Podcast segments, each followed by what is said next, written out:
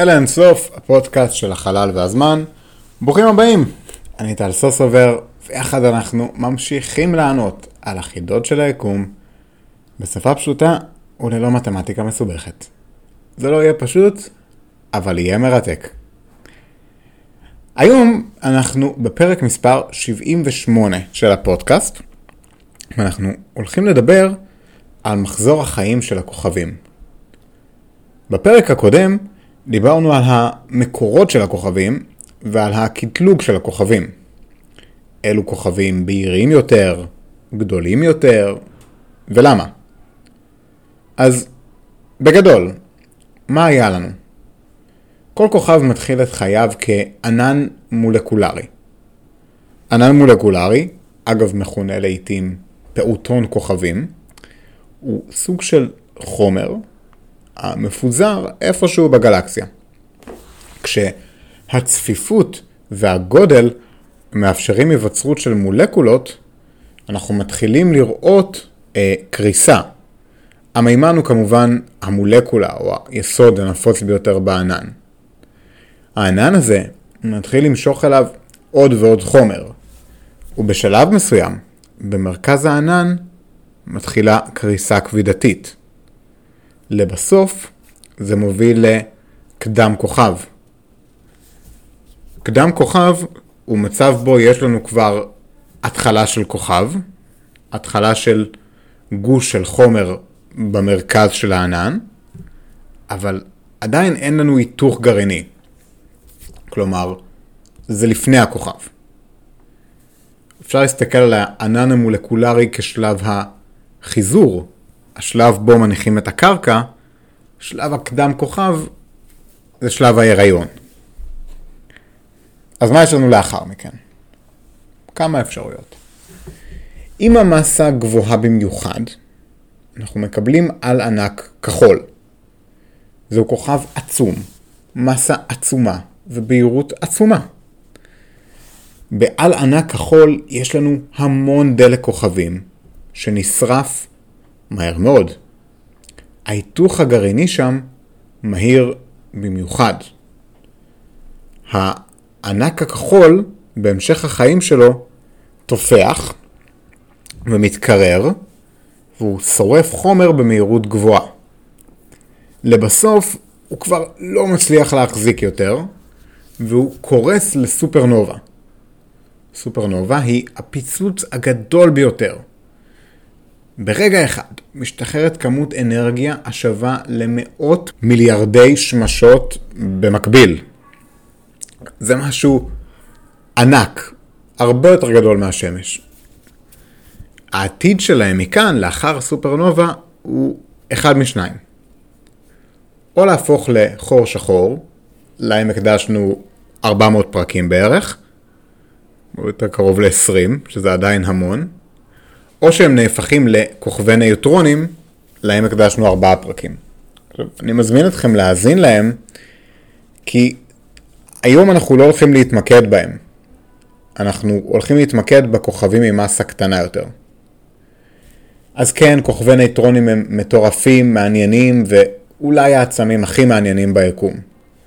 אני אומר אולי, כי העצם היחיד שמתחרה איתם הוא החור השחור. עצם שקשה להאמין שהוא אמיתי בכלל. לכן, כשאתם שומעים דיבורים על מחזור החיים של כוכב, כמעט תמיד מדברים על כוכב ענק, עם שריפת אנרגיה עצומה, פיצוץ אדיר, ואז חור שחור או כוכב ניטרונים. אז יחסי הציבור של כוכבי הענק, הסופרנובות, החורים השחורים וכוכבי הניטרונים, מעולים.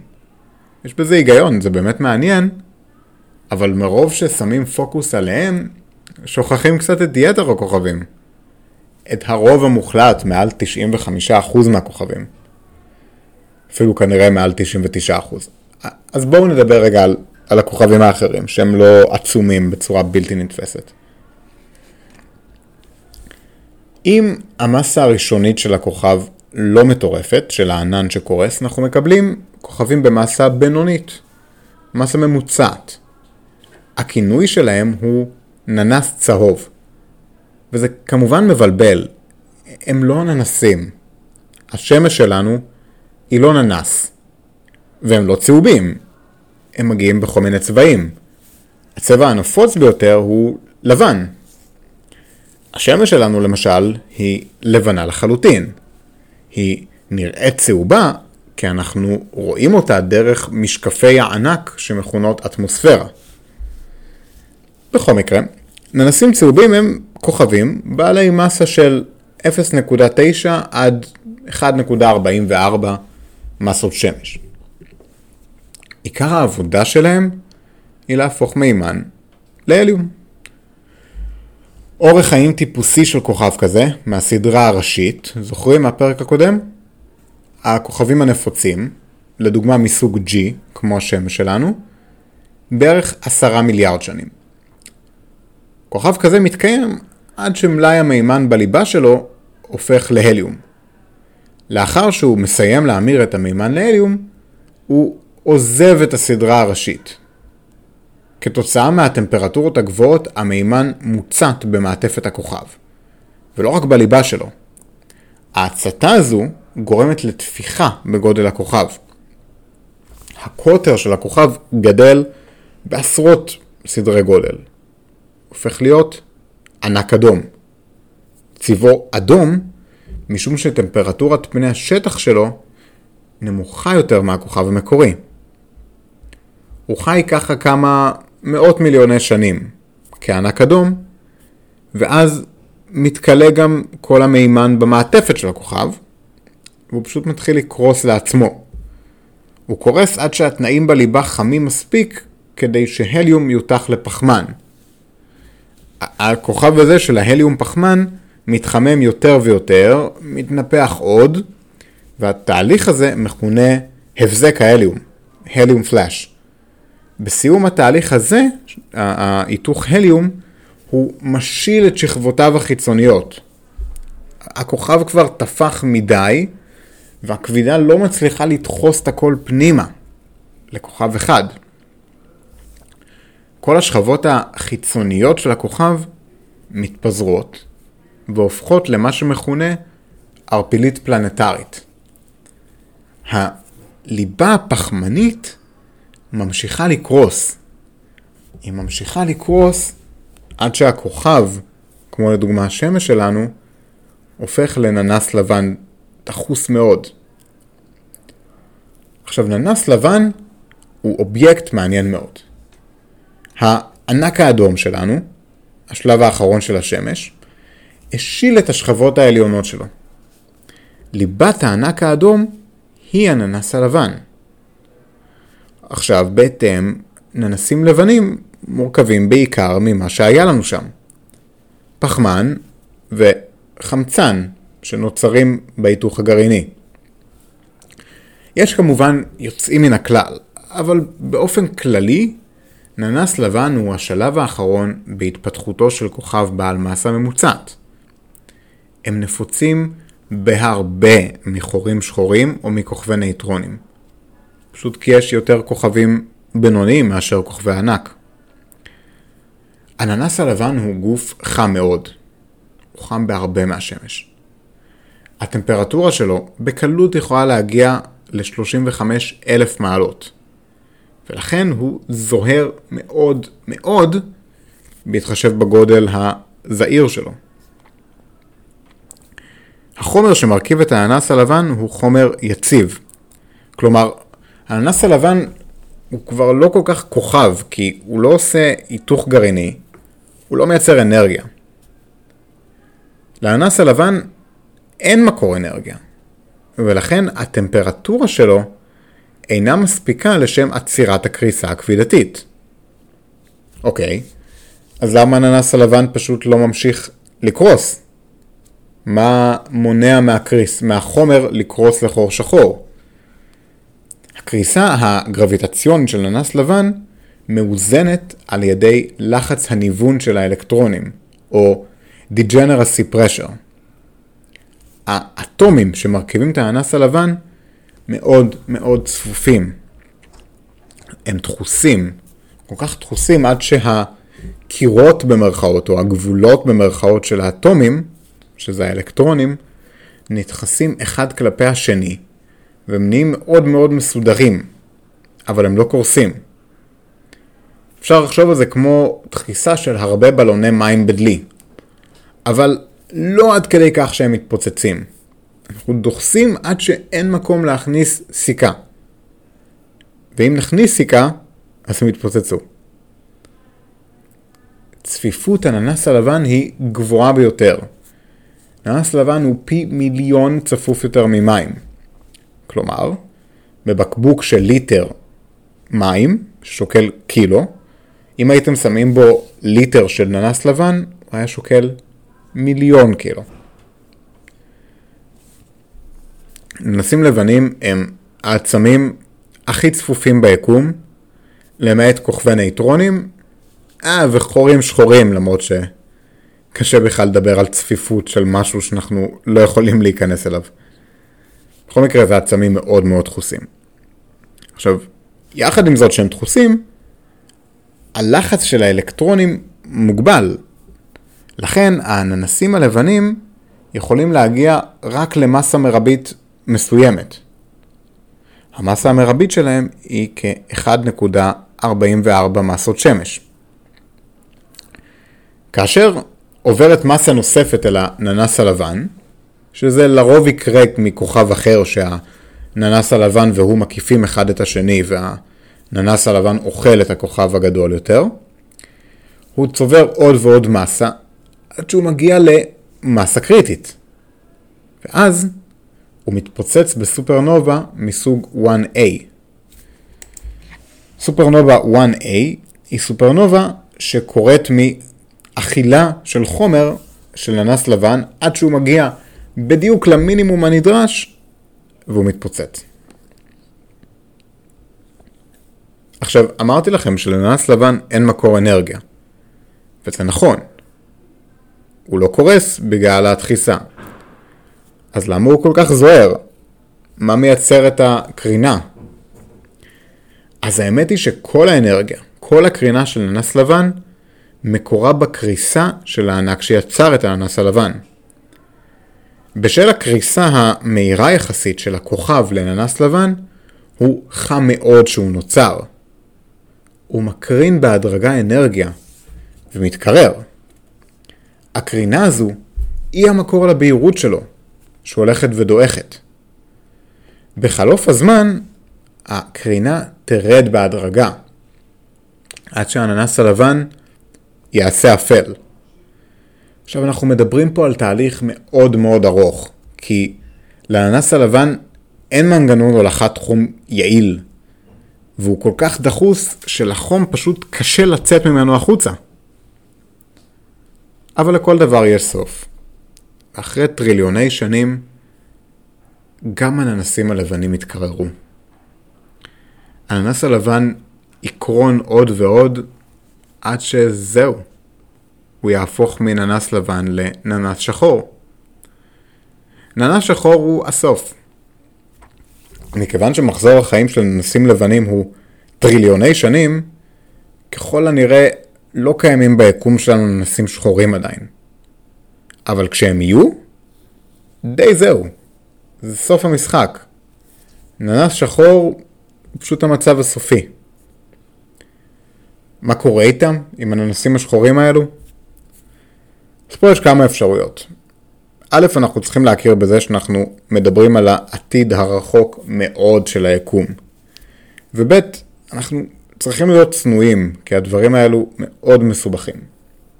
אבל בכל זאת, אם פרוטונים דועכים לאחר טריליוני שנים, אז הננס השחור יאבד מסה ליקום עם הזמן, בגלל התהליך הזה של הדעיכה של הפוטונים. הוא יאבד מסה עד שהוא יתפורר לפוטונים. עכשיו, אנחנו מדברים פה על פרק זמן עצום, בסדר? זה 10 בחזקת המון ספרות. אבל זה מה שיקרה. אם הפרוטונים לא דועכים, הפרוטונים שבחלקיקים שמרכיבים את הננס השחור, הם ידעכו לחלקיקים כבדים יותר. הם ידעכו עוד ועוד בתהליך של מנהור קוונטי, זה תהליך מאוד איטי, אבל, ואנחנו מדברים פה על טריליוני, טריליוני, טריליוני שנים, הכל ידעך לברזל. ודי זהו. הננס השחור יהפוך להיות גוש ברזל, שטס לבד, ביקום שכבר מזמן אין בו כלום חוץ מחורים שחורים, ואיזה חלקיק טועה שאף לו מפה לשם. אוקיי, זה היה מדכא קצת. בואו נחזור קצת לימינו אנו השמחים. איך עוד אפשר להיות ננס לבן? חוץ מלהיות כוכב גדול. אז אפשרות נוספת היא להתחיל את החיים כננס חום. ננס אדום, סליחה. ננס אדום דומה לננס צהוב. כלומר, הוא דומה לשמש שלנו, אבל הוא אדום. זוכרים את הקטלוג? יותר אדום, פחות כחול, זה יותר קר. ננס אדום הוא כוכב קר וקטן יחסית. הוא מסווג K או M, כלומר ממש בסוף הסקאלה של הטמפרטורות. הם עדיין עצומים לעומת כדור הארץ, כן? המסה של ננסים אדומים מגיעה לשליש ממסת השמש. הקטנים ביותר, מסה של 8% מהשמש. זה נשמע קצת, אבל אני מזכיר לכם שאנחנו 0.0003% מהשמש. אז בואו, 8% די מכובד. הננס האדום הזה הוא בעל בהירות מוחלטת די נמוכה. הוא פולט כ-1/10,000 מהקרינה של השמש. ואין שום ננס אדום שאפשר בכלל לראות בלי טלסקופ מרוב שהם עמומים. עכשיו, מה הם עושים על הננסים האדומים? בסך הכל די דומה לננסים צהובים, לשמש. הם ממירים מימן להליום. העניין הוא שהם עושים את זה ממש לאט. נכון, יש להם פחות חומר, פחות דלק מתחתחילה, אבל הם כל כך איטיים, שאפילו הננסים האדומים הקדומים ביותר ביקום, לא סיימו עדיין להתיך את כל המימן שלהם. הננסים האדומים המסיביים ביותר, שחיים הכי מהר, יחיו כמה עשרות מיליארדי שנים. הקטנים, כנראה שעשרות אלפי מיליארדי שנים. הם לא הופכים לענק אדום או ענק חול או משהו. הם פשוט צורפים את המימן שלהם לאיתם, מתכווצים לאט לאט ומתחממים, עד שמגיעים לשלב בו כל המימן כבר הומר להליום. זה ננס אדום. עכשיו, נהוג לחשוב שהננס אדום הוא הכוכב הנפוץ ביותר ביקום. פרוקסימה קנטורי, הכוכב הקרוב ביותר אלינו, הוא ננס אדום מסוג MS. הבהירות שלו היא מדרגה 11, והננס האדום הוא פשוט הכוכב הכי נפוץ. כ-20 מתוך 30 הכוכבים הקרובים ביותר אלינו הם ננסים אדומים. אז כן, הם באמת הנפוצים ביותר ביקום. עכשיו, ננס אדום הוא כוכב מעניין. הוא מעניין כי אם בדרך קסם לא נשמיד את עצמנו, ונחיה עוד מיליארדי שנים, מתישהו נצטרך לפנות השכונה שלנו. כמו שהסברנו, השמש תתחיל להתחמם. בעוד כמה מיליארדי שנים יהיה פה כל כך חם, שכל האוקיינוסים יתאדו. השמש תגדל לענק אדום, ובגדול כדור הארץ יושמד. עכשיו, יש לנו כמה מיליארדי שנים, הכל בסדר. אנחנו רק צריכים לתכנן את הבריחה מכאן. הבריחה הגדולה. לברוח לננס אדום יכול להיות רעיון מעולה. היתרון בננס אדום הוא שהוא מאוד יציב. אין לו סופות או פיצוצים, ושהוא חי המון שנים. טריליוני שנים. תראו, ההיגיון פה עובד מעולה. ואיזה כיף שאחרי 300 פרקים על מכניקת הקוונטים יש לנו קצת היגיון. ההיגיון פה אומר לנו שככל שהכוכב פחות חם, יותר אדום, כך הוא שורף את הדלק שלו לאט יותר. כמו שאמרנו, יש לו פחות דלק לשרוף. אז האמת שלא. זה מעניין. השמש שלנו בסך הכל שורפת כ10% מהמימן שבה להליום. בגלל המבנה של השמש ושל כל הכוכבים, היא לא יכולה להגיע למצב בו היא שורפת יותר מזה, אלא רק שהיא תתנפח לענק אדום. ננס אדום, התהליך של האמרת אנרגיה הוא פשוט יעיל יותר. ההליום שנוצר בליבה שלו עולה למעלה, והמימן נופל פנימה.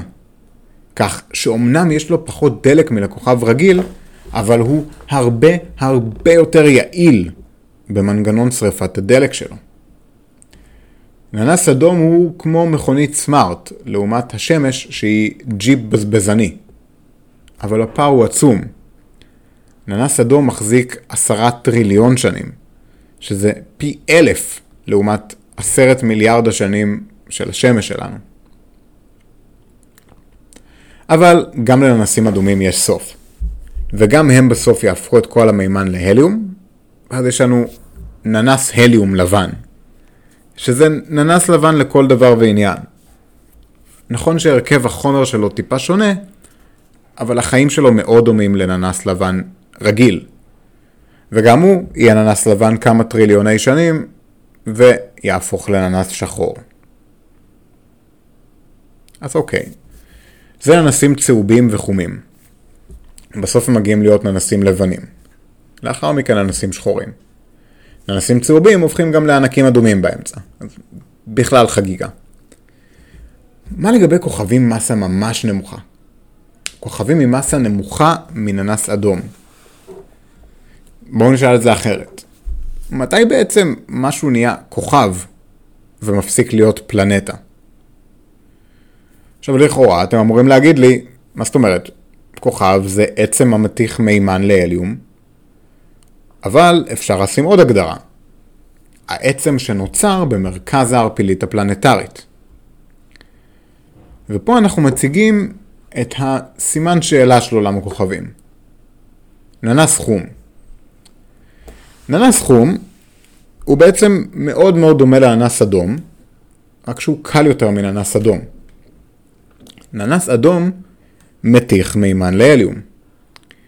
ננס חום הוא לא מספיק מסיבי, הוא ננס אדום לא מספיק מסיבי כדי להתיך מימן להליום. אז לכאורה הוא לא כוכב. מצד שני, הוא מסוגל להתיך דוטוריום, שזה איזוטופ של מימן, והוא כן נוצר במרכז ערפילית פלנטרית. אתם מבינים שאם ננסים חומים, זה לא קליר קאט. אז זו בדיוק השאלה על ננסים חומים. לננסים חומים יש טווח של טמפרטורות ומצבים, ויש לא פחות מ-100 מיליארד כאלו, רק בשביל החלב. עכשיו, לנס חום עם מסה של נגיד פי 75 מסות צדק, יופיטר, מתחיל את חייו ככוכב קר, עם טמפרטורה של 2,800 מעלות. עכשיו, לאחר כ-10 מיליון שנים, 10 מיליון שנים מגיע ל-2,900 מעלות, אז המעלות מתחילות לרדת. אחרי כ10 מיליארד שנים הוא על 2,000 מעלות. זה ננס חום עם 75 מסות צדק. זה ננס חום ענק יחסית.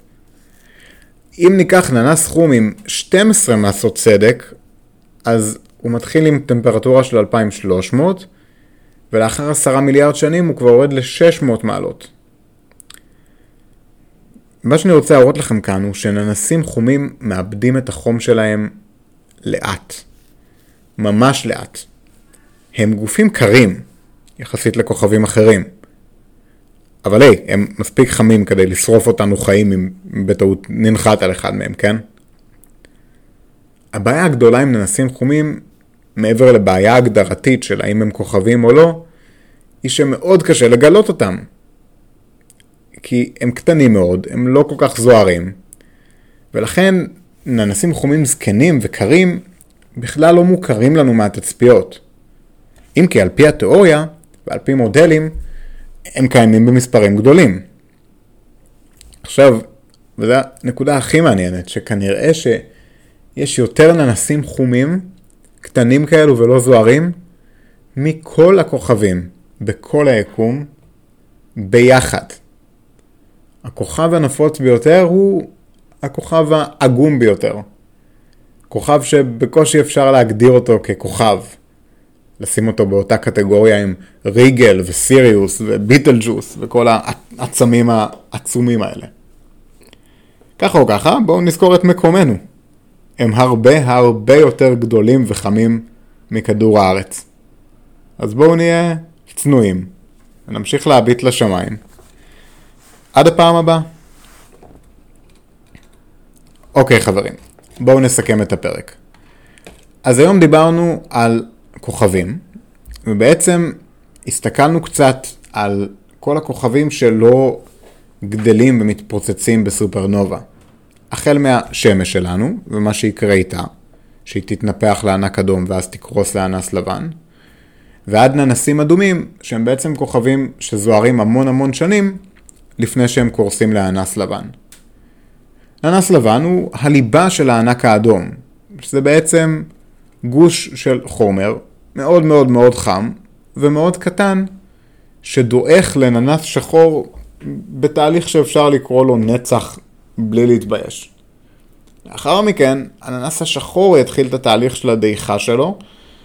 פה לא ברור לנו אם הוא ידעך לפוטונים שהתפזרו ביקום או שהוא ידעך לגוש ברזל, אבל זהו, בזה זה יסתיים. אחרי זה דיברנו על ננסים חומים, שננסים חומים הם לא בדיוק כוכבים, מאוד תלוי בהגדרה. הם לא כל כך ממירים טוב מימן להליום, אם בכלל, אבל הם כן נמצאים במרכז המערכת שמש, במרכאות, מערכת ננס חום שלהם. יכול להיות שיש להם כוכבי לכת, אז מאוד קשה להגדיר אותם. והם מאבדים את החום שלהם מאוד מאוד לאט. יש להם את הזמן. זהו, בזאת סיימנו למפות את כל הכוכבים פחות או יותר. בפרק הבא אנחנו נדבר קצת על צלילים, סאונד שכוכבים עושים, ואיך אפשר לשמוע אותו ומה אפשר ללמוד ממנו. אחרי זה נדבר על ממש, האם אנחנו אי פעם נטוס לראות את הכוכבים האלה מקרוב? ואם כן, אז איך? מה ייקח אותנו לשם לראות את הכוכבים האלו? יש לכם עוד הרבה דברים מעניינים לשמוע. ופרקטיים. תודה רבה רבה רבה לכם על ההקשבה. הפודקאסטים של אלה אינסוף הם יוזמה שלי להנגשה של חקר החלל, הכוכבים הקטנים וכל הננסים. לכולן ולכולם, ללא הבדל גיל, ידע מתמטי או כל הבדל אקראי אחר שתבחרו. סקרנות היא של כולנו. אני תמיד שמח לשמוע משוב ולקבל פידבק על הפרקים, וכן לענות על שאלות שלכם. בנוט של הפרק תוכלו למצוא הערות, תוכלו למצוא קישור לעמוד הפייסבוק, את האימייל שלי, מוזמנים לשאול שאלות, להיכנס לעמוד הפייסבוק, זה מאוד עוזר לנו, שתיתנו שם לייק וריוויו. הפודקאסטים האלו זמינים בכל אתרי הפודקאסטים, גוגל פודקאסט, אפל פודקאסט, ספוטיפיי, פודקאסט אדי, קאסט בוקס, מה שאתם רוצים. כל מקום בו אתם שומעים פודקאסטים, אנחנו שם. אם מאוד מאוד יעזור אם תדרגו אותנו 5 כוכבים באתרי הפודקאסטים השונים, זה באמת שוב עוזר לנו להגיע לעוד אנשים. פרק כמו זה לוקח כמה עשרות שעות של עבודת מחקר, הכנה, הקלטה ועריכה, והפודקאסטים האלו מוגשים לכם חינם, ומתוך מטרה אישית שלי להביא לכם את חקר היקום ואת כל הכוכבים. אז אם אהבתם את הפרק, שתפו אותו עם הננסים של החיים שלכם, עם האנשים הקטנים שמקיפים אתכם, או הגדולים, או הבינוניים, ותספרו להם על הדרך שהשמש העצומה ששורפת אותנו ועכשיו היא הרבה הרבה יותר חזקה כי מתחיל הקיץ, תזכירו להם שהי, זה בסך הכל ננס צהוב. אז עד הפעם הבאה, ושוב תודה רבה לכם על ההקשבה, שלכם טל.